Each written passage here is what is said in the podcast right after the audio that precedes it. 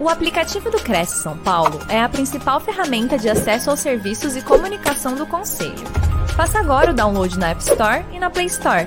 E siga nossas redes sociais no Facebook e Instagram.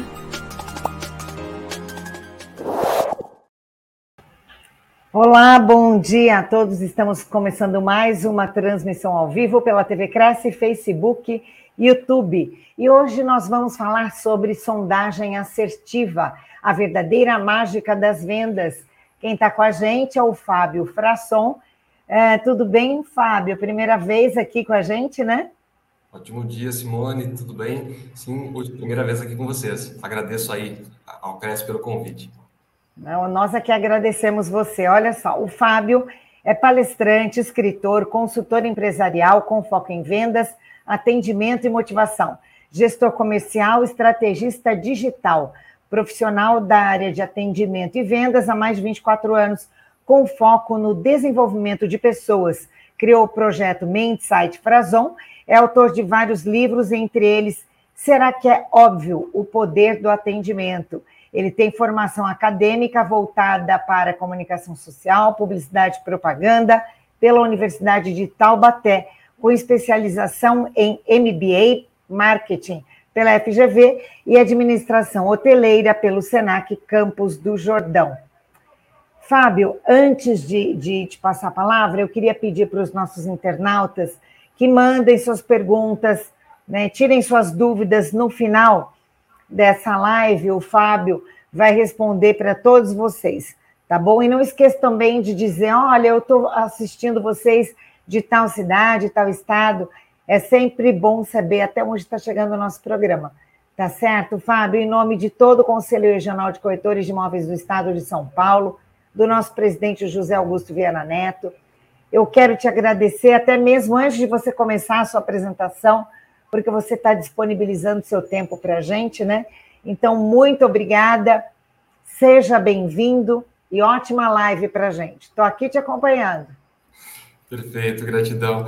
Ótimo dia para você, ótimo dia para todos que estão assistindo a gente aqui, seja aqui ao vivo, seja para quem está assistindo a gente gravado depois. E mais uma vez eu quero agradecer ao Cresce pelo convite. Então sejam todos realmente muito bem-vindos a essa nossa super live, essa nossa super palestra sobre sondagem assertiva, o que eu chamo de a verdadeira mágica das vendas. Eu quero dar os parabéns para você que está aqui com a gente, seja ao vivo, seja gravado. Parabéns pela sua decisão de estar tá aqui, de estar tá investindo o seu tempo, investindo a sua atenção, investindo atenção à sua carreira, né? a energia que você tem aí à sua carreira para essa evolução profissional. Eu considero uma das coisas mais importantes para todos nós, independente da área que a gente atue, é estar tá buscando sempre essa evolução. Tanto que sempre que eu faço algum, alguma palestra, algum conteúdo na internet, normalmente eu termino dizendo vamos juntos evoluindo sempre. O vamos juntos tem a ver com essa parceria, tem a ver com a gente crescer junto com as outras pessoas. E o evoluindo sempre é porque a gente tem que estar sempre buscando mesmo esse crescimento, esse aprendizado contínuo, e é muito importante que você esteja aqui. Eu não sei se você me conhece, já fui brevemente apresentado aí, eu não vou me alongar aqui, só frisando então, meu nome é Fábio Frasson, eu sou palestrante, escritor, consultor empresarial, especialista em vendas, atendimento e motivação de equipe. Eu estou aqui então para ajudar você a se aperfeiçoar, a buscar novos conhecimentos, a reciclar coisas que de repente você já sabe, mas estavam ali esquecidas, para contribuir com essa sua jornada profissional, essa sua jornada de aperfeiçoamento contínuo. Hoje nós vamos falar então sobre o que eu chamo de verdadeira mágica das vendas, que é a sondagem assertiva, para ajudar então você a vencer os desafios no dia a dia de vendas, para ajudar você a alcançar maiores e melhores resultados. Eu uso sempre essa expressão, alcançar maiores e melhores resultados, mas sempre explico o que eu quero dizer com ela. E aí, no seu caso, vou dizer que alcançar maiores resultados tem a ver com vender mais, tem a ver com faturamento. E melhores resultados tem a ver, então, com os clientes mais satisfeitos, clientes que indiquem você, que recomendem o seu trabalho, que comprem uma solução e não simplesmente o preço daquilo que você está vendendo, para aumentar, então, a lucratividade do seu negócio. Eu imagino que isso faça sentido para você. Coloque nos comentários aí para a gente saber se isso faz sentido. Se isso não fizer sentido para você, presta mais atenção aqui, que daqui a pouquinho imagino que começa a se encaixar, então, algumas informações para você. Tudo bem? Eu tenho certeza de que você tem muito trabalho a fazer e que se você deixou um pouquinho seu tempo lá fora, seu trabalho lá fora, para estar com a gente, é porque você percebeu que vale a pena dedicar um pouquinho desse seu tempo para se aperfeiçoar, para se tornar um profissional ainda mais capacitado, e isso realmente vai trazer resultados para você, para sua vida, para sua carreira, para sua família. Então, buscando maiores e melhores resultados. Antes da gente começar aqui, antes da gente realmente é, trazer os nossos conteúdos, eu queria fazer um acordo com você. Embora eu não esteja te ouvindo, eu queria fazer um acordo aqui com você.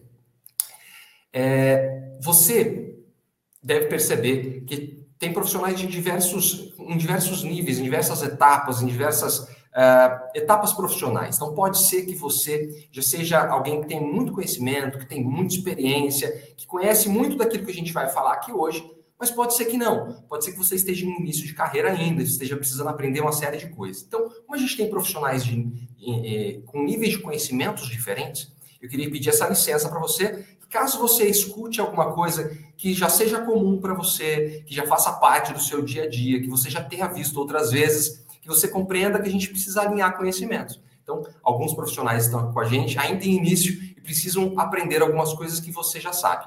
Tudo bem? Então, espero que é, se compreenda quando alguma coisa já parecer óbvia para você, já parecer básica para você, fazer parte do seu dia a dia. A gente precisa é, alinhar, então, conhecimentos. Bom, é, eu gostaria de compartilhar aqui as nossas, os nossos slides, então, se o pessoal pode poder contribuir com a gente. Então, o nosso tema de hoje é sondagem assertiva. A gente já fez aqui alguns acordos, espero que esteja, tenha feito sentido para você. E uh, vou dizer também que o inverso também é verdadeiro, né? Então, se por acaso você está começando ainda e alguma coisa não está fazendo sentido ainda, não estou entendendo, faça, coloque os comentários aí para a gente no chat, que no final aqui dessa live, dessa palestra, a gente vai esclarecer, tirar algumas dúvidas, tá bom? Então, fique tranquilo, caso você não entenda alguma coisa, pode, pode colocar aí, pode perguntar, e no final a gente vai comentar a respeito. Beleza? Então, vamos seguindo aqui. O que, que significa, então, é, sondagem assertiva? É, é bom só para a gente contextualizar, a gente começar então explicando o termo, né? Bem rapidamente, para a gente não se alongar nisso. O que seria a sondagem? Né? Eu já até exibi aí na tela para você, então não vou te perguntar, eu te perguntaria aqui o que você pensa né, sobre, sobre sondagem, mas já está exibido para você aí. Então, sondar é examinar, é procurar entender, né? é perguntar sobre alguém ou sobre alguma coisa. Então, quando você está fazendo uma sondagem, está fazendo levantamento de informações. Que seria a questão do, do assertivo né, nessa expressão? Assertivo está ligado à assertividade, que se refere a algo que é direto, que é objetivo, que é claro, que é transparente. E a gente começa a fazer então a conexão entre essas duas coisas, sondagem e assertividade. O que, que isso tem a ver então com vendas? O que isso tem a ver com esse nosso ambiente aqui? Né? Você que trabalha com venda de imóveis ou trabalha. Desculpa. Se você trabalhasse com venda de qualquer outro produto, o que seria a sondagem assertiva para nós aqui? Bom, dá para você já fazer as ligações, né? Se eu estou fazendo um levantamento de informação de forma clara, de forma objetiva, o que, que isso tem a ver, então, aqui com o meu negócio? Tem a ver com eu fazer levantamento daquilo que é importante para eu vender o meu produto. O que, que eu preciso conhecer antes? O que, que eu preciso é, ter em mente para me basear na hora de argumentar com o meu cliente, na hora de oferecer o produto que eu tenho, na hora de, de apontar é, qual é a solução que vai atender a necessidade dele. Então eu preciso entender o que é que o cliente quer. Isso parece muito óbvio, mas tem muito vendedor que na hora que está fazendo ali o atendimento, está tão empolgado de oferecer o produto, de buscar fazer a venda, ou de repente percebendo que aquilo ali vai dar uma boa comissão, que ele acaba se esquecendo de prestar atenção, opa, eu preciso entender melhor o que é que o cliente quer.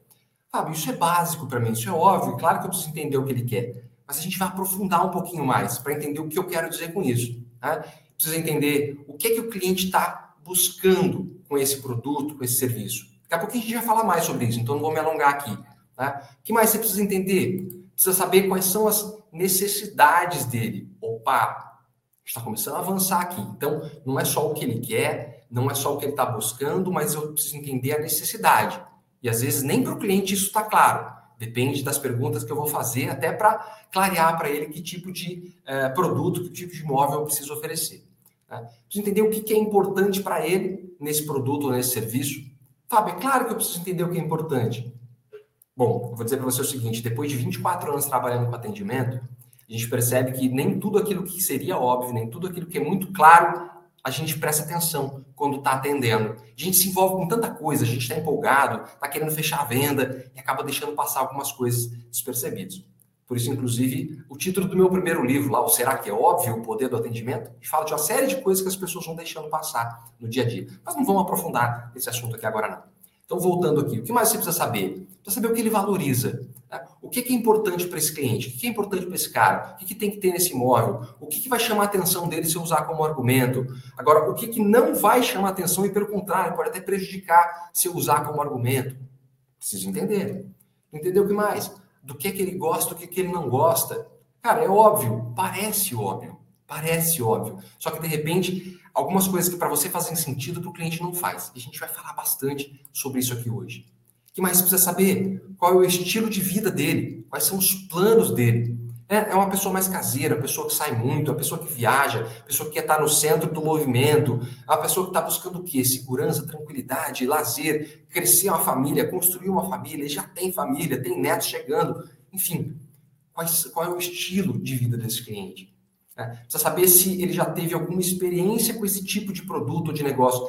Será que é o primeiro imóvel que ele compra? Será que ele já comprou algum anteriormente? Será que ele já foi, de repente, enganado por algum corretor no passado? Você precisa levantar informação para saber como é que você vai transmitir credibilidade para ele. Como é que você vai fazer com que ele confie no que você está dizendo. Né? Precisa saber se ele já teve alguma experiência com, com um concorrente, com outra imobiliária, com outro corretor. Como é que foi essa experiência?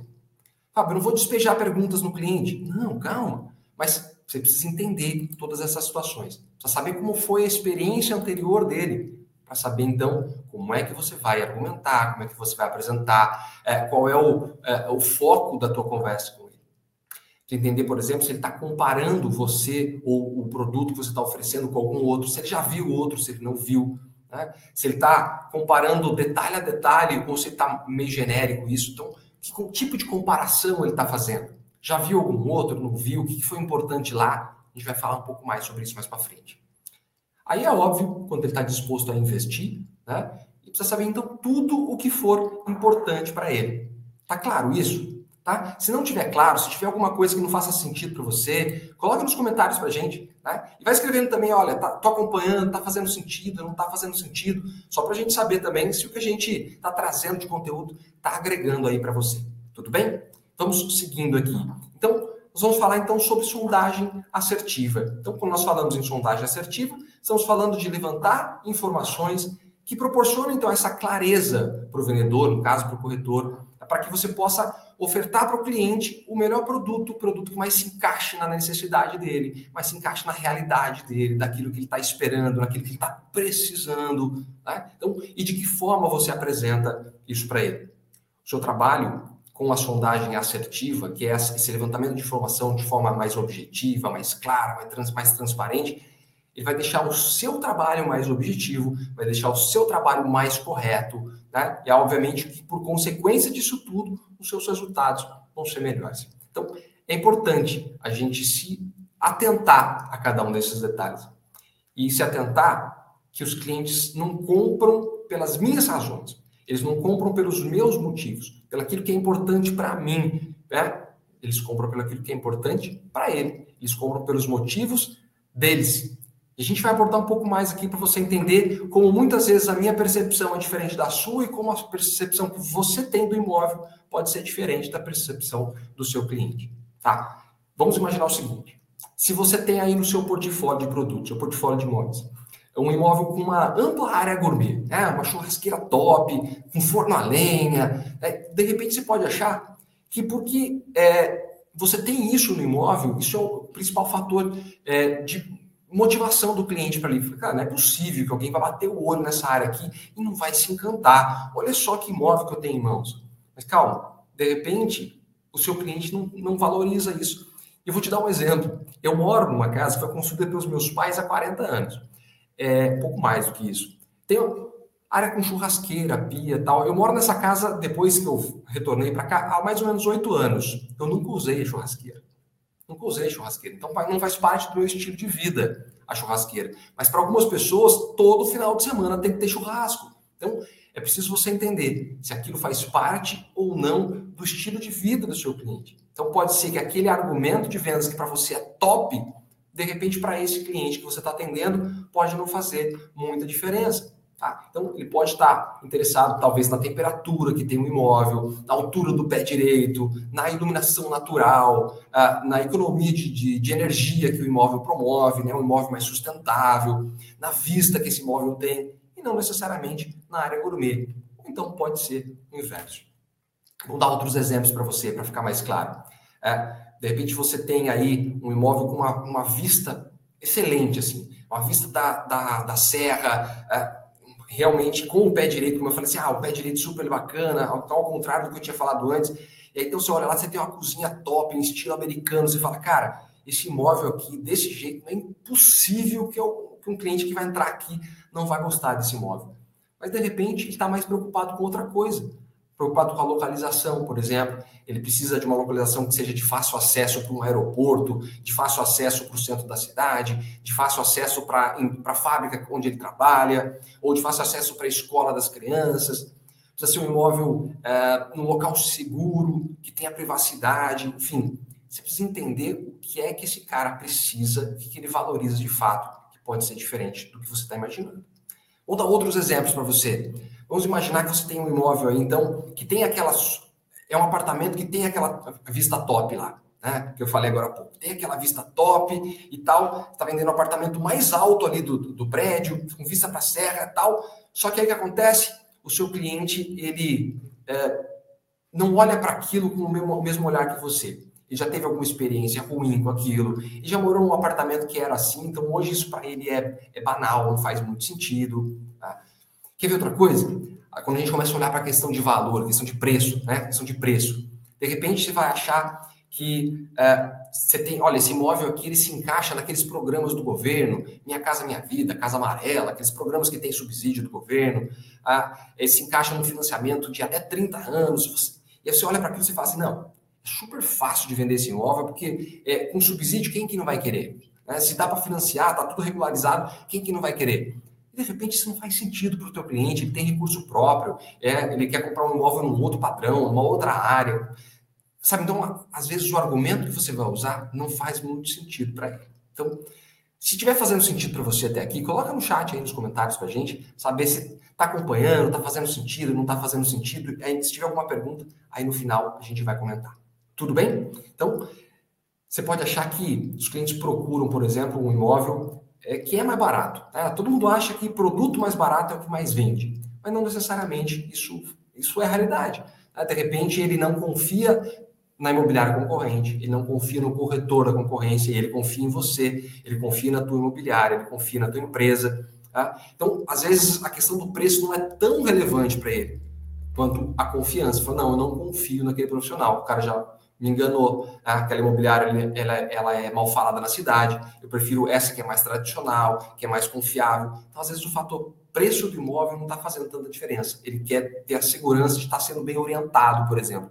Tá? Tô viajando aqui? Se eu estiver viajando muito, coloca aí, Fábio. Não está fazendo sentido nenhum que você está falando. eu não vou ficar chateado com você. Afinal de contas, esse é o seu dia a dia, não é o meu. Então pode ser que algum argumento você fale assim, não, no meu dia a dia isso não faz sentido tá bom? Para mim, tá tudo, tudo certo por aí. Então, a gente precisa sempre entender qual é o argumento que vai fazer sentido para cada cliente. Você precisa evitar de ficar fazendo suposição, de ficar achando aquilo que o cliente está pensando, aquilo que pode ser importante para ele. Né?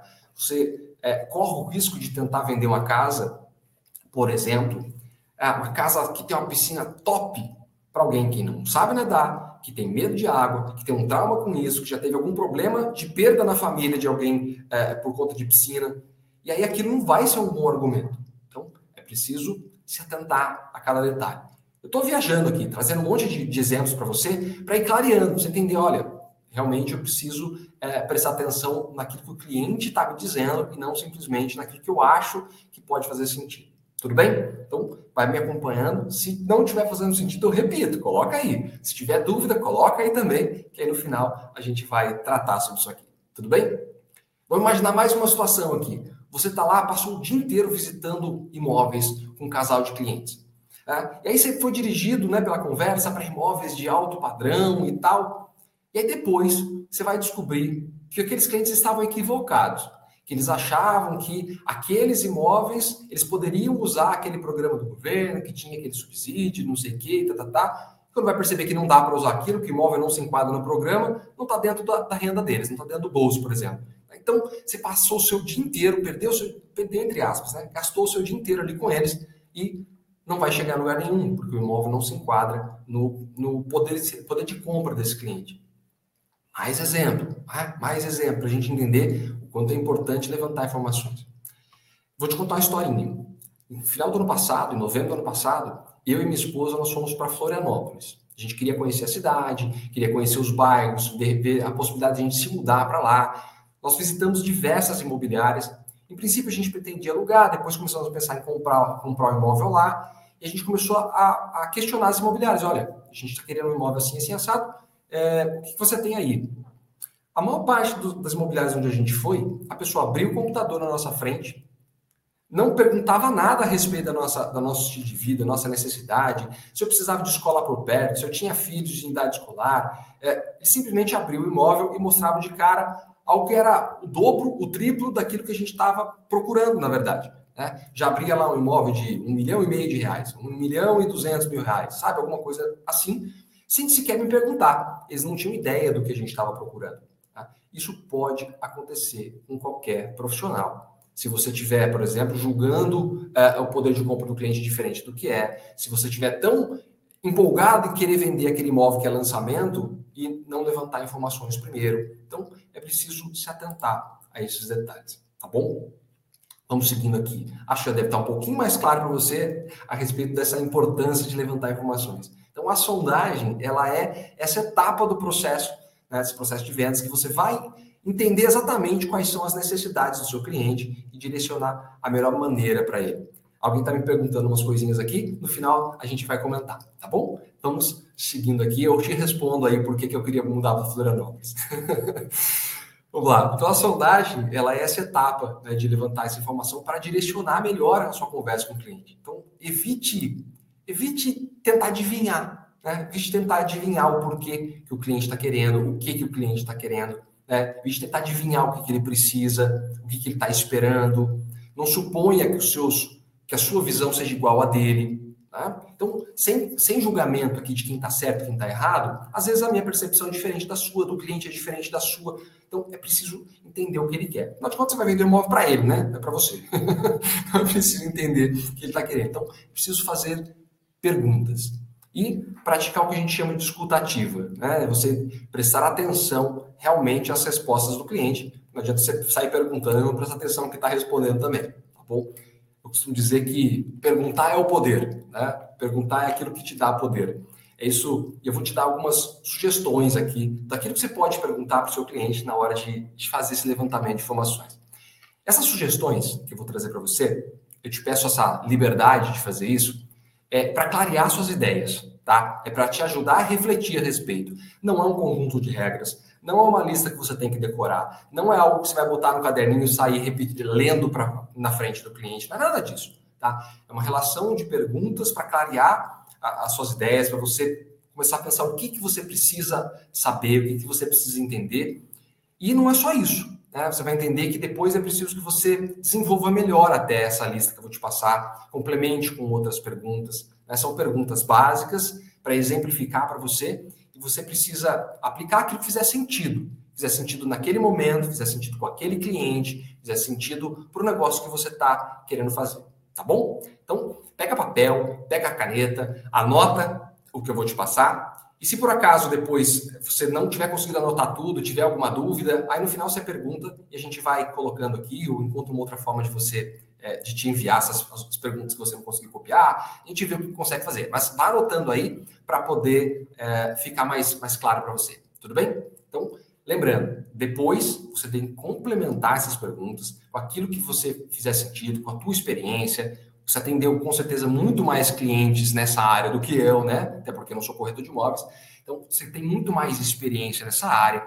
Muitas ideias vão passar pela sua cabeça, situações que você vivenciou, você fala, opa, eu preciso entender melhor tal assunto, faltou aqui, ah, eu preciso levantar tal informação porque eu já tive aquele problema com aquele cliente, então vou colocar aqui, tá bom? Então é preciso você fazer um, repertório mais completo até do que esse que eu vou te passar, tá bom? Então, não esquece, lembra, claro, de perguntar sempre o nome do cliente, é óbvio isso. Procure chamar o cliente pelo nome sempre que você puder, tá bom? Isso vai criar mais conexão com ele, vai prestar mais atenção, vai se sentir mais acolhido. Não vai ser só mais um cliente. Ele é o senhor Paulo, ela é, é a senhora Valéria, pode tirar o senhora se você achar que deve, mas é, chama a pessoa pelo nome, que vai se sentir muito mais próximo de você e muito mais acolhido, melhor atendido, tá bom? Então, vamos seguindo aqui. É, eu quero te dar uma outra dica muito importante antes da gente seguir com as perguntas, para você não errar nessa questão do atendimento, tá? Eu prometi quando eu divulguei que a gente ia fazer essa live aqui, essa palestra, que uma das coisas que a gente ia falar era sobre como não errar no atendimento. E uma das coisas que ao longo desses 24 anos que eu trabalho com atendimento, eu tenho visto é a questão do tratamento. Eu falei do senhor, do senhor agora há pouco, tudo mais. Então, questão do tratamento. Cuidado com o tratamento. Né? A gente tem que evitar o excesso para os dois lados, o excesso de formalidade e o excesso de informalidade. Tá? Então, algumas coisas podem parecer indiferença para o cliente. Pode parecer que você é indiferente a ele. Não chamar ele pelo nome é um deles. Né? Pode parecer que ele é mais um. Então tem que tomar cuidado, por exemplo, em estar tá fazendo várias coisas ao mesmo tempo enquanto atende ele, conversar com outras pessoas enquanto está atendendo o cliente. Isso pode passar a sensação de indiferença. Né? Então, é, é preciso tomar esses cuidados. Não subestima o bolso do cliente. Então, olhar para o cliente e achar que ele não tem potencial para comprar tal imóvel, ou que ele tem muito mais potencial do que de fato ele tem. São as perguntas que vão te dar esse embasamento melhor. Tá? Então, cuidado, não subestime nem para mais, nem para menos. Né? Cuidado com a tua vestimenta, com a tua postura, a forma de você atender. Tudo isso vai fazer muita diferença.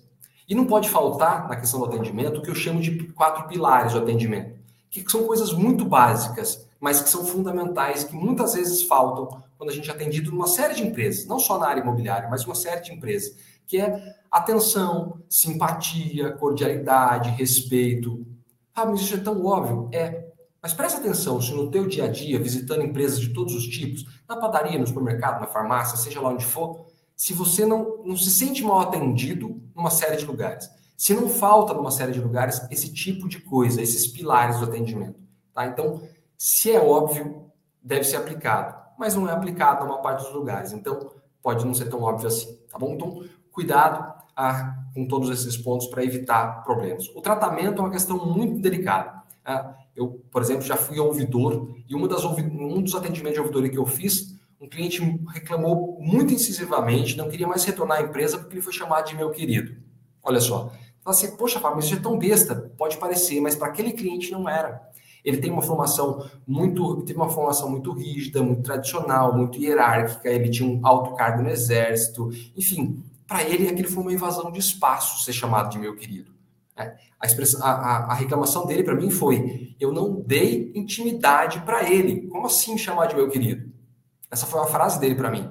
Demorou uns 40 minutos para reverter aquela situação. Então, cuidado com o tratamento, tá bom? Evite os exageros, tanto para mais quanto para menos. Tudo bem? Então, vamos seguindo aqui. Vou citar algumas perguntas para você, algumas eu vou comentar, outras a gente vai só passar para a gente não se alongar muito. Tudo bem? Então vamos lá. Primeira pergunta aqui, ó. O que motivou você a comprar esse imóvel nesse momento? Às vezes é o primeiro imóvel, às vezes é para investimento, às vezes está se mudando de cidade, ele vai se casar, ele está se divorciando, enfim, tem uma série de razões. E a razão vai te apontar caminhos para aquilo que você vai apresentar, para entender melhor a necessidade dele. Tudo bem? Seguindo aqui, o que, que é mais importante para você no imóvel? Ah, eu sempre pergunto isso, é muito básico. Sim, mas você não pode esquecer, nunca. O que, que é mais importante? Ah, o mais importante para mim é que ela tenha uma, seja arejada, tenha boa temperatura, eu sou uma pessoa que tem muito calor. Ou então não, é mais importante para mim é que seja um local seguro, já tive problema com isso e tal. Você precisa entender o que, é mais importante para ele. Terceiro ponto, pode parecer igual ao primeiro, mas não é. O que, que não pode faltar? Tá? Então tem coisas que são tem aquilo que é mais importante e tem uma série de coisas que não podem faltar. Olha, não pode faltar é, espaço de garagem coberta, não pode faltar garagem para dois carros, não pode faltar é, uma suíte, não pode faltar três dormitórios, não pode faltar espaço para o meu pet. Enfim, cada pessoa vai ter um, um, que não pode faltar, tá bom? Outra coisinha aqui, ó. Perguntar com o que, que o cara trabalha. Isso vai indicar para você nível de renda, vai indicar estilo de vida, vai indicar até a forma da pessoa enxergar as coisas. Então, procure entender com o que, que ele trabalha. Isso vai te ajudar também. Outra coisa, esse imóvel vai ser para moradia ou para trabalho também? Por que isso, Fábio? Porque de repente você vai entender se, olha, eu tenho aquele imóvel que tem aquele que tem escritório, que tem um cantinho que pode ser transformado em escritório, ou então não, cara, só tem um imóvel ali que é sala, é, é, a sala já é junta com, com a cozinha, e aí eu tenho o dormitório e não tem nenhum espaço para o cara trabalhar. Não vai dar. Então não adianta eu indicar esse. Então você começa a clarear que tipo de imóveis você consegue conciliar. Outra coisa, né? você costuma receber ou hospedar visitas em casa? Por que, que eu preciso entender isso? Para saber qual é o espaço necessário, para saber se vai ser um bom, vai ser um, um bom argumento falar da área gourmet, vai ser um bom argumento falar do espaço amplo que tem na sala, né? do espaço amplo que tem na, na, na sala de jantar, por exemplo. Então, tudo isso você vai entendendo que argumentos usar. Outra coisa, ele te responde aqui né, para você entender se ter ou não esse espaço é, é, ter ou não espaço para receber essas visitas é importante. Por quê? Porque às vezes ele não tinha hábito de receber na casa que ele morava porque não tinha espaço. Mas ele estava se mudando justamente porque ele quer que tenha. Então, precisa entender se é importante para ele ter esse espaço. Ah, tem filhos? Qual a idade dos filhos? Não me perguntaram isso lá em Florianópolis. Né? Se eu tinha filhos, qualquer idade, para saber se tinha que ser perto de escola, se não tinha, por exemplo, que espaços eu precisava dentro de casa. Então, é necessário entender a realidade do cliente. Saber se ele prefere locais mais movimentados ou mais tranquilos. Gente, parece óbvio, mas tem gente que vai preferir casa no centro e tem gente que vai preferir casa no campo. Ah, Fábio, mas isso é básico. Olha, daquilo que eu enfrentei aí nessas diversas imobiliárias que me atenderam em Florianópolis, eu digo para você que pode parecer básico, mas muita gente não se atenta a esses detalhes. É preciso entender a realidade, a necessidade do cliente. Outra coisa, local mais perto do centro ou mais afastado, tem a ver com a questão anterior, mas não é a mesma coisa. Né? Então, precisa saber. Ah, eu preciso de local afastado do centro, ou preciso de local perto do centro, porque eu trabalho no centro da cidade, e aí eu não quero usar o carro, ou então não tenho, não tenho carro. Então a gente tem um carro na família, um utiliza para trabalho e o outro não. Então, enfim, é preciso entender se precisa ou não estar perto do, do centro da cidade. Tem alguma localização de, de preferência? Isso é básico. Agora a perguntinha que vem depois. Por quê? Tem alguma localização de preferência? Olha, cara, eu gosto muito dos bairros tais e tais. Por quê? Esse porquê vai indicar para você o que, que é importante para o cara. O que, que é importante naquela localização? Olha, eu, eu, gosto de tais bairros porque lá é muito tranquilo, porque lá é arborizado, porque lá as ruas são largas, ou porque lá todo mundo é, se ajuda, todo mundo se conhece, porque lá tem calor humano. Enfim, você vai entender por que, que o cara gosta daquele lugar. E aí vai te dar um norte. Opa, eu tenho imóveis parecidos com daquela região. Ó, eu tenho imóveis naquela região. É preciso entender. É por que, que é importante para ele. Outra coisa, prefere um imóvel estilo mais tradicional ou mais moderno? Gente, cada pessoa vai ter um fator motivacional. Tem gente que prefere um móvel super moderno e tem gente que não, gosta daquele mais estilo, mais estilo antigo, mais estilo colonial. Ele acredita, por exemplo, que a estrutura da casa era mais sólida, com tijolinho, que não sei o que, papapá, ele não gosta da estrutura atual. Cara, tem gente para tudo. Então é preciso entender o que, que ele gosta, o que, que ele procura. Saber se tem pets em casa e quais. De repente o cara tem é um dog alemão, né? não é um cachorro que põe dentro de casa. Ou então não, o cara tem um pincher, um chihuahua, um, um shih tzu, né? Trata dentro de casa, outros não, consideram que o animal tem que ficar da porta para fora. Essa é outra pergunta importante. Eles ficam dentro ou ficam no quintal? Precisa saber, precisa ter espaço de quintal, por exemplo. Eu tenho uma cachorra aqui. Essa cachorra não entra dentro de casa, porque ela é muito brava. Ela não entra dentro de casa, ela é porte médio. Eu preciso então de uma área coberta no quintal. Não pode ser muito pequena, porque senão ela fica estressada, porque ela já é brava. Se eu não te dou essas informações, você pode me indicar um imóvel que não tem espaço nenhum de quintal, só tem a área da garagem. Como é que eu entro e saio com o carro ali, uma cachorra brava que se escapar eu não posso botar a mão porque ela me morde? Tá percebendo? Ah, o quanto é importante levantar informações? Outra coisa, quais são as dúvidas que o cliente possa ter nesse negócio? Ah, ele nunca comprou um imóvel antes, ele não sabe como financia, ele não sabe como é feito o procedimento de compra, é, ele não sabe como usar é, o imóvel dele como parte de pagamento, não faz nem ideia como é que é. Então, quais são as dúvidas que o senhor tem com relação a esse negócio? Importante saber. Outra coisa, saber se ele visitou já outras imobiliárias. Eu te passei aqui, ó, visitei diversas. Se eu te conto que já passei por outras, te dá embasamento até para me perguntar o que, que eu vi lá. Ah, você encontrou lá algum imóvel que te, tivesse te interessado? O que que tem nesse imóvel que, que mais fez sentido para você? Né? Você já viu algum imóvel que te interessou? Então, como é que ele é? Eu falava assim, olha, cara, eu vi sim uma casa muito bacana, cara, tem um, um jardim muito bonito na frente, tem uma super piscina. Você já vai entender que, opa, se ele gostou da casa, porque tem um jardim, tem uma super piscina, opa, será que eu tenho alguma coisa semelhante a isso para apresentar para ele? Então, vai te dando embasamento. que mais? Ah, desculpa, questão de investimento, é básico. Quanto você pretende investir? Né? Pretende usar recurso próprio ou vai financiar? Isso também é básico para você, mas é importante perguntar. Né? De repente o cliente vai embora, viu a casa, você não perguntou para ele. Ele fala, poxa vida, essa casa não dá financiamento, esqueci de falar, cara, a documentação dela está toda irregular, não dá financiamento. Eu não perguntei para ele se ele ia financiar ou se ele não ia. Pode ter perdido seu dia, perdido suas horas ali mostrando o imóvel para o cara. E aquelas perguntinhas clássicas no final de tudo, né? Então, é casa ou apartamento, casa terra sobrado, né? Dentro ou fora de condomínio. Ah, meus pais, quando eu, eu me lembro que quando eu era criança, minha mãe abominava condomínio, não queria saber de jeito nenhum. Ah, não, vou morar num lugar onde tem que ficar pedindo autorização para entrar, é onde eu tenho que ficar autorizando as pessoas a entrarem. Não, eu quero receber minha família aqui e tal. Ela abominava condomínio. Hoje em dia ela mora no condomínio, né? Mas naquela época não. Então, se naquela época alguém tivesse apresentado uma casa de condomínio para ela, ela diria não, na lata. É que com o passar dos anos as coisas foram mudando, o olhar dela mudou e tudo mais. Hoje, ela não quer morar fora de condomínio, porque ela se sente mais segura, mais tranquila e tudo mais. Naquela época, não podia ser em condomínio de jeito nenhum. Então, é importante saber.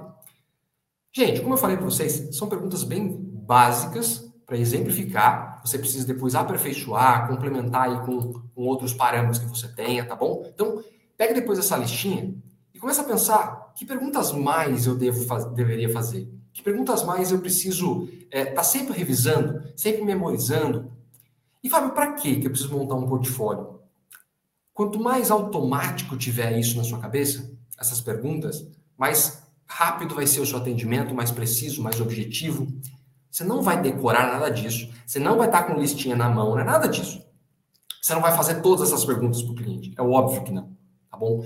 Mas quanto mais claro essas perguntas estiverem na sua cabeça, quanto mais automático for esse pensamento para você, mais é, ágil vai ser é, o, a sua argumentação. Tá? Então, quanto mais você é, dirige as perguntas, mais controle da negociação você tem.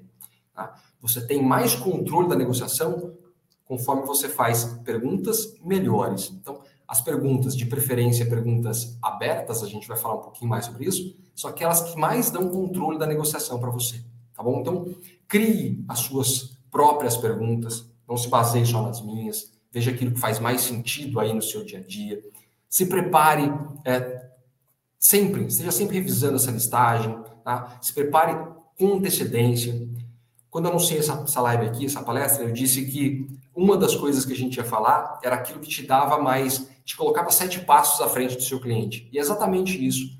Você estar com várias perguntas, 7, 20, 30 perguntas preparadas com antecedência na sua cabeça, te dando clareza, te dando direcionamento, vão te deixar muitos passos, não só sete, muitos passos à frente do seu cliente. Perguntas abertas te dão controle, muitas perguntas é, ágeis na sua cabeça te dão é, um direcionamento, te deixam muito mais à frente do cliente em qualquer negociação. Eu acredito que você sabe que são perguntas abertas né, e perguntas fechadas, mas só para a gente clarear aqui, para caso alguém ainda não saiba, né, as perguntas abertas são aquelas que a gente é, deixa o cliente, opção do cliente explicar. E perguntas fechadas são aquelas que a gente direciona a resposta. Sim ou não, branco ou preto, aqui ou ali, na maior parte das vezes, as perguntas abertas te dão mais informação, porque o cliente vai ter que contar mais, vai ter que falar mais. E as perguntas fechadas, elas só vão é, eliminando opções, né? vão dando direcionamento, mas elas não te dão muito embasamento. Então, o controle maior da negociação está nas perguntas abertas, porque você faz a pergunta e ele desenvolve e você vai colhendo informações. Agora, a pergunta fechada, ela vai só cortando daqui e dali, você tem que ser muito rápido em, em pensamento para poder saber o que perguntar na sequência Então, se o cliente for muito monossilábico, começa a dificultar um pouquinho a sua vida, tá bom? Então, basicamente é isso. Se não ficou muito claro essa questão, depois você pode perguntar, que no final aqui da, da nossa palestra, da nossa live, a gente vai comentar, tá bom? Então, vamos seguindo aqui. Como eu disse, perguntar é o poder, né? então, faça sempre essas perguntas abertas para os seus clientes. Agora, não adianta só a gente perguntar, se a gente não presta atenção nas respostas, né? Então, perguntar é importante, mas ouvir é fundamental, tá bom? Então, preste atenção a tudo que o cliente vai falando e não só no que ele fala, na expressão facial, no tom de voz, é, todos os gestos que ele fizer. Isso vai mostrar para você a, o quanto aquilo mexe com a emoção dele. E a gente vai falar um pouquinho de emoção daqui a pouco. Eu preciso entender o que, o que aquilo mexe com a emoção dele. Se ele estiver te contando alguma coisa e ele sorri, você percebe que aquilo ali entusiasma ele. Se ele estiver contando e não sorrir, pode parecer, pode ser banal, pode não ser importante, tão, tão importante assim. Se ele falar alguma coisa e ele tiver com a expressão fechada, expressão de nojo, vai te dar mais informação do que simplesmente aquilo que ele está falando. Então, te ajuda a entender o quanto aquilo mexe com a emoção dele captar esses detalhes vão te ajudar, então, a, a tomar as, as, melhores decisões ali do, de como conduzir a conversa. É preciso você lembrar que os clientes compram é, pela, pela, a, a, pelas razões dele, mas que a gente decide compra pelo emocional, não é pelo racional. A gente só justifica pelo nosso racional, mas as decisões elas são emocionais. É aquilo que me causa conforto ou desconforto, aquilo que me causa dor ou prazer, aquilo que me alegra ou que me entristece, aquilo que eu estou fugindo de enfrentar, ou seja, já tive problema com segurança, então eu estou procurando segurança. Né? Me dói pensar de repente em ser assaltado, então quero um imóvel no local seguro. Ou ah, não, eu gosto de agito, eu quero festa, porque aquilo me faz bem, por isso eu quero um local é, movimentado, eu quero um local perto de tudo. Então, é pela emoção que a gente decide. A gente só justifica pela razão. Então é preciso que você identifique quais são as razões, ou melhor, quais são os motivadores emocionais do seu cliente, tá bom? Porque praticamente tudo que a gente faz, a gente faz para evitar uma dor ou por uma questão de prazer. É preciso você, que você identifique. Identifique, então, o que provoca emoção nos seus clientes, para você, então, direcionar né, os produtos e serviços que mais atendem a, essas, a, a essa necessidade dele. Tudo bem? Vamos só seguindo aqui, vamos dar uma recapitulada, vamos ver o que, que você aprendeu aqui nesse tempo, né? nessa, nessa nossa palestra, nessa nossa live. Lembrando aquilo que a gente prometeu que ia falar e a gente recapitula caso a gente não tenha falado aqui, tudo bem? Então vamos seguindo. Ó. Falamos aqui que os clientes compram pelas razões deles e não pelas nossas. Tá? Então, por que, que o cliente compra? Disse para você que eu ia te falar isso aqui. Ele compra pelas razões dele e não pela sua. Então, ele compra para sanar uma necessidade, ele compra para atender um desejo, para atender um sonho, ele compra para fugir de algo que incomoda ele. Tá? Então, por isso o cliente compra. Como que eu tenho mais controle da negociação? Falei disso agora há pouco, fazendo perguntas preferencialmente abertas, porque isso te dá mais informação, mais embasamento. Você mantém o controle. Você direciona a negociação. que mais? O que, que aumenta exponencialmente a chance do cliente dizer sim não usei essa expressão ao longo da live de hoje, mas acho que já ficou claro para você. A sondagem é assertiva. Né? Eu fazer todo o levantamento de informações que me, me dão clareza, que me dão mais objetividade, que me dão mais transparência. É isso que aumenta muito a chance do cliente dizer sim para mim. Porque eu vou direcionar a argumentação, vou mostrar o produto correto. Né? O que, que me ajuda a vender mais e melhor? Ser eficiente, ser eficaz. Fábio, qual a diferença de uma coisa da outra?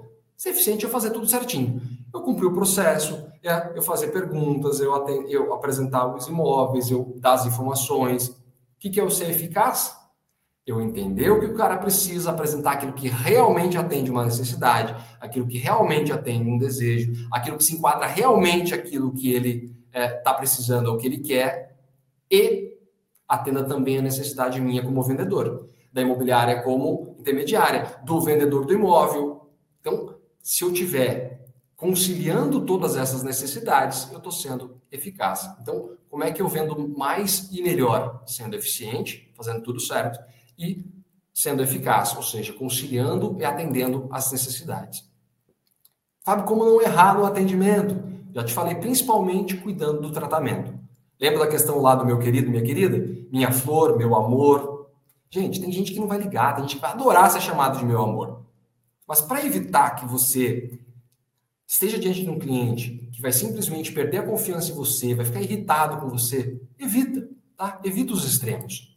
Outra coisa, o que a gente viu aqui, o que eu prometi que eu ia falar aqui para você, né? Como estar muito à frente na negociação aí do seu cliente, sete passos, 15 passos, 20 passos, seja quantos passos você quiser, se prepare com antecedência. Prepare ela todo o repertório de perguntas, leia isso, revise com antecedência, esteja preparado antes de estar diante do cliente. Outra coisa, questão da comunicação com o cliente. Como é que eu me comunico melhor? Né? Sabendo ouvir, tendo a escuta ativa. Além de saber fazer perguntas, eu preciso saber ouvir o meu cliente que mais? Quais são os erros comuns? Já falei para você, não prestar atenção no cliente, parecer indiferente, conversar com outras pessoas, né? usar um tratamento inadequado, não se preparar com antecedência. Tudo isso é erro que a gente vê acontecendo no atendimento. Que mais? O que, que define se o cliente vai comprar ou se ele não vai comprar? Né? Lembra, o cliente resolve comprar pelas emoções, ele só justifica pela razão. Então, perceba quais são os fatores motivacionais desse cliente. Ok? Bom, eu acho que está ficando claro para você que a gente precisa se focar na sondagem, que a gente precisa fazer uma sondagem assertiva. Tá? Eu sei que você, mesmo aprendendo tudo isso que eu estou te falando, o dia a dia seu é muito dinâmico, nem sempre você vai conseguir aplicar tudo que a gente falou, que tudo parece muito mais fácil falar do que fazer. Eu sei. Ah, 24 anos atendendo cliente, eu sei que tem cliente que é fácil, tem cliente que é complicado. Né? É, eu postei essa semana na rede social, é, há uns anos atrás, um cliente disse que ia voltar no dia seguinte para brigar comigo, para sair no braço com ele. Ou seja, a gente passa algumas situações, é, obviamente que isso não aconteceu, tá? É, mas a gente passa por algumas situações que a gente não espera. Então, o dia da gente é muito, ele é muito dinâmico. Então, nem tudo que a gente se programa para aplicar, a gente de fato consegue. Mas quanto mais preparado a gente tiver com antecedência, mais repertório a gente tem de conversa, de argumentação, de perguntas, maior, a gente, maior vai ser a chance da gente encontrar os melhores caminhos. Tudo bem? Tá fazendo sentido para você? Espero que sim. Só quero te lembrar que é, eu falei no começo que isso iria te ajudar a ter alcançar maiores e melhores resultados. E te falei que maiores resultados, eu chamo de maiores resultados, a gente vender mais, a gente aumentar faturamento. E de melhores resultados, a gente ter clientes satisfeitos, clientes que recomendem a gente para outras pessoas. Porque, cara, é tão difícil a gente conquistar um cliente e é, tem muito mais poder quando o cliente indica a gente para outra pessoa. Ajuda muito a gente a, a ter de credibilidade, porque a concorrência é muito forte, muito grande. Então, ajuda muito a gente ter credibilidade. Então, alcançar melhores resultados é ter clientes satisfeitos, clientes que recomendem você, clientes que tragam lucratividade para o negócio. Então, você precisa ganhar, a imobiliária precisa ganhar, o dono do imóvel precisa ganhar, o dono e quem está comprando imóvel também. Tá? Então, é preciso é, para alcançar melhores resultados, a gente precisa atender a todas essas necessidades, tá bom? Bom, eu costumo dizer, gente, que nós estamos todos construindo uma jornada. Algumas pessoas estão no início, outras pessoas já estão mais adiante, já têm muito mais experiência, mas que a gente precisa estar sempre aprendendo, sempre se reciclando, sempre se desenvolvendo, porque o mercado vai mudando, as pessoas vão mudando, o estilo de vida vai mudando, a maneira como as pessoas decidem as compras, a maneira como elas é, vivem no dia a dia está mudando. Então, a gente tem que estar sempre preparado para o novo momento, sempre se atualizando. A gente está numa jornada de desenvolvimento que é contínuo. Né? E eu espero de verdade que nesses aproximadamente 50 minutos aqui, depois das perguntas, que eu tenha contribuído com você, contribuído com a sua jornada de desenvolvimento, com a sua jornada de, de crescimento.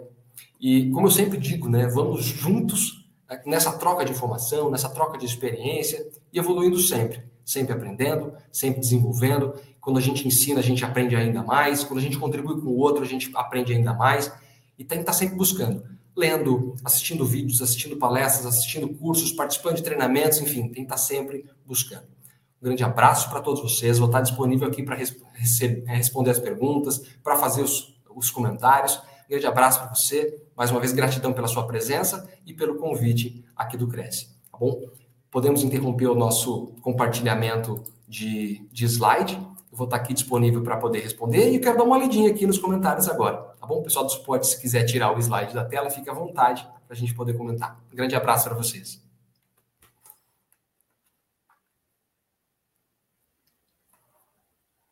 Você está muda, Simone? Não estou mais agora, né? Não, agora Voltei. Não. Então, olha lá. Sou da Paz está perguntando há muito tempo por que você queria ir para Florianópolis.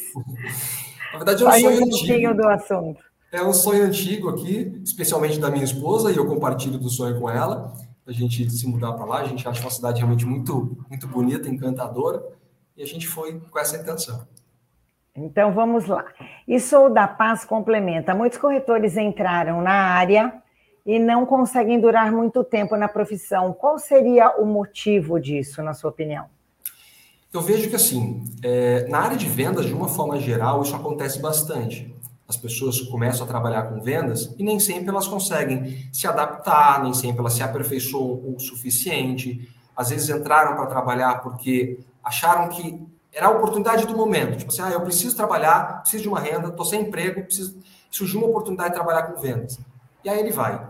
No caso do corretor de imóveis, exige uma formação, exige que ele vai fazer um treinamento, e às vezes ele se empolga com um amigo. Tá? Um amigo que é corretor de imóveis, que está dando certo, que está tá ganhando dinheiro, ou que ele acha que o seu amigo está ganhando dinheiro, e ele acaba se empolgando, ele vai e faz também. Ele começa a perceber que às vezes não é a dele, que ele precisa estar constantemente se aperfeiçoando e ele não tem essa, essa disposição, tá? ele tem um, um outro, uma outra visão. Então, às vezes, o resultado não vem na velocidade que ele precisa e espera e acaba desistindo. Então, o perfil das pessoas é diferente. Né? Tem gente que é muito mais resiliente, que aceita, aguenta mais essa questão de ter que se preparar, enfrentar os momentos de estresse, de pressão, de oscilação, e outras pessoas nem tanto. Então, acho que varia também de pessoa para pessoa, né? Sim, Graziela Kalimann, bom dia. Goiás conectado. Um abraço ao pessoal de Goiás. Edilza Maria Melo da Silva, uma boa sondagem é o caminho para converter uma venda de sucesso para o cliente. É isso mesmo, foi o que Perfeito. o Fábio explicou para a gente, né? E, e a Edilza Maria complementa. Gratidão pela palestra, conteúdo muito pertinente. O Ricardo Dias Cardoso, Fábio, a utilização de ferramentas automatizadas, tipo chat, robô, auxiliam na jornada de sondagem assertiva? Olha, como eu disse, cada pessoa tem uma visão. A minha percepção como consumidor, como cliente, é, eu me sinto incomodado com as respostas automáticas. Mas eu percebo que, como ferramenta de trabalho, às vezes elas nos auxiliam. Eu não posso dizer que seja uma sondagem assertiva, porque eu não consigo levantar informações de algo que é automático, que eu não estou ouvindo o cliente para poder me basear no que ele está me dizendo para conduzir a conversa, fazer novas perguntas. Então, como ferramenta, eu considero válido que você tenha em algumas situações, não aquela coisa onde o cliente nunca consegue falar com alguém, é sempre algo automatizado. Agora, sobre perguntar se é uma sondagem assertiva, eu considero que não. Sim, vamos lá. Sou da Paz, é, participando bastante aqui com a gente. Ela diz o seguinte: como fazer? Chegamos em um cliente, vimos que ele é um jovem, chamamos de senhor, per perguntamos como ele gostaria de ser chamado, serve até para uma entrevista. Hoje em dia é muito menos comum né, as pessoas quererem ser chamadas de senhor e de senhora. Vai um pouquinho da sua percepção do momento. Né? É, trabalhando com atendimento há muito tempo, eu não tenho, não tenho visto ninguém se incomodar de não ser chamado de senhor e de senhora. Nunca atendi por 11 anos na ouvidoria alguém reclamando disso. É, então, diria para você que não é necessário. Tá? Você vai sentir ali no, no, no, na forma, no linguajar desse cliente, se ele é mais formal ou menos formal. Vou te dar um exemplo. Uh, eu tenho um colega de escola, de, de, né, época de escola, muito tempo atrás, ele foi para a área jurídica, hoje ele é, é, procurador do Estado, e ele é super formal até para falar com os amigos, até para escrever no, no, no, WhatsApp. E você vai perceber isso nas primeiras, nas primeiras frases dele. Você vai saber que para falar com essa pessoa você tem que ser formal. E com outras pessoas você percebe já na primeira frase que ele vai usar é, abreviação né, de, de, de, de palavras, é para isso, é para aquilo. Esse meu amigo não usa para nunca, é sempre para. Você vai perceber no linguajar dele, se é formal ou informal. É, também tudo tem que ter a questão do equilíbrio, né? Sim. Mesmo que a pessoa, pessoa seja extremamente formal, não dá para você ser extremamente formal se não for o seu perfil, né? Evite Tem que haver um equilíbrio, né? Uhum. Essa é a melhor dica, evitar os exageros, né? É, nem muito lá, nem muito cá. Exato. Moisés Marinho, parabéns a todos, se preparar sempre, a prática leva à perfeição. Deus abençoe a todos, de São José dos Campos. Obrigada, Moisés. Olha só, e eu gostaria de pedir para você, Fábio, antes da gente encerrar, para você dar uma última dica assim para os nossos corretores de imóveis que estão aí nessa batalha né, diária pelo cliente. É uma missão não fácil, né? Porque você tem que encontrar o imóvel certo que caiba nas necessidades da família, no bolso da família. Uhum. Qual o recado que você manda? Eu sempre falo para as pessoas que é, essa busca contínua de, de aperfeiçoamento ela é fundamental em qualquer área. E aqui, para os corretores, também. Quem está aqui com a gente já deve ter um olhar para essa questão de se desenvolver. Mas pode ser algo pontual, de repente viu lá a divulgação da palestra, veio para cá, mas no dia a dia não faz. Então, não perca, não perca essa, esse ímpeto de buscar se profissionalizar, de estar tá sempre buscando se aperfeiçoar, porque você pode perder a sua energia no dia a dia. Não falo de energia, não é nada místico, não. É aquela disposição mesmo, aquela confiança, aquela autoconfiança é que você precisa demonstrar na frente do cliente. É se você não demonstrar autoconfiança quando está tá atendendo o cliente, muitas vezes ele também não vai confiar em você. E você só vai ter essa autoconfiança se você se sentir preparado, se você estiver sempre atualizado, buscando novas informações. Então, não perca esse ímpeto de estar sempre buscando se atualizar. Tá ok, então. Olha, Fábio, muito obrigada mais uma vez aqui em nome de todo o Conselho Regional de Corretores de Imóveis do Estado de São Paulo, do nosso presidente José Augusto Viana Neto Espero que você volte outras vezes, tá bom? Para passar todos os seus ensinamentos para a gente, tá? Maravilha, estou à disposição de vocês e agradeço mais uma vez aí pelo convite. Sinto muito honrado de estar aqui com vocês. A honra é toda nossa. E olha só, pessoal, hoje às oito da noite, esse convite vai para você também, tá, Fábio? Nós teremos é, a Liliane Bueno, falando sobre comunique e venda cinco passos para uma comunicação poderosa, tá bom? Não percam. Fábio, mais uma vez, muito obrigada. Um beijo a todos e até a próxima. Gratidão. Ótimo dia para todos aí. Tchau, tchau. Tchau, tchau.